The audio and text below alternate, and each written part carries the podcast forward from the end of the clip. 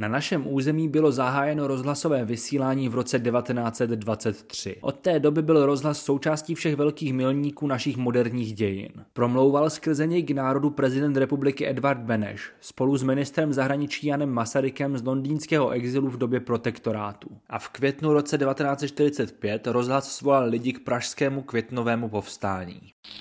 Prosíme českou policii, voláme české vojsko, přijďte nám i hned na pomoc, voláme všechny Čechy. Rozhlas sehrál důležitou úlohu i v roce 1968 při okupaci Československa. Včera, dne 20. srpna 1968, kolem 23. hodiny, překročila vojska Sovětského svazu, Polské lidové republiky, Německé demokratické republiky, Maďarské lidové republiky a Bulharské lidové republiky státní hranice Československé socialistické republiky. Navíc, když si přečteme všechny bezpečnostní manuály, rozhlas je tam zmíněn jako médium, které bychom si měli naladit, když vybuchne atomová bomba. Před rozšířením internetu byl rozhlas i nejrychlejším médiem. Rozhlasu se ale několikrát prorokoval konec. Když se například v roce 1981 spouštěla hudební stanice MTV, tak první písní byl videoklip od skupiny Buggles, Killed the Radio Star. V českém překladu video zabilo hvězdu rádí.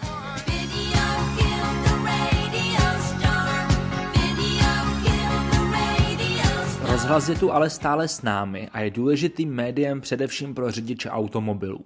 Od roku 1990 máme na silnicích více než dvojnásobek aut a protože se nijak neřeší kapacita silnic, řidiči tráví mnohem více času v zácpách, kde mají čas k poslechu. Trendem je ale takzvané audio on demand, tedy poslech nahrávky na vyžádání v podobě hudebních streamovacích platform a podcastů. Podcasty nahrazují čtení psaných rozhovorů a dlouhých analytických článků. K tomu přispívá větší dostupnost neomezených mobilních dat či obliba sluchátek. Takže místo čtení knih nebo novin a časopisů lidé cestou do práce či do školy poslouchají klidně i 30-minutové rozhovory na důležitá aktuální témata či audioknihy.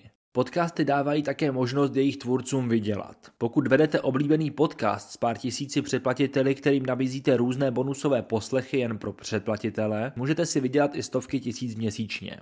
Důležité je zmínit, že podcasty často tvoří jednotlivci nebo marketingové týmy, které nelze přímo považovat za novináře. Může tak chybět kontrola kvality informací, která probíhá v běžných médiích a ověřovací mechanismy jako kontrola správnosti, nestranosti a vyváženosti editorem.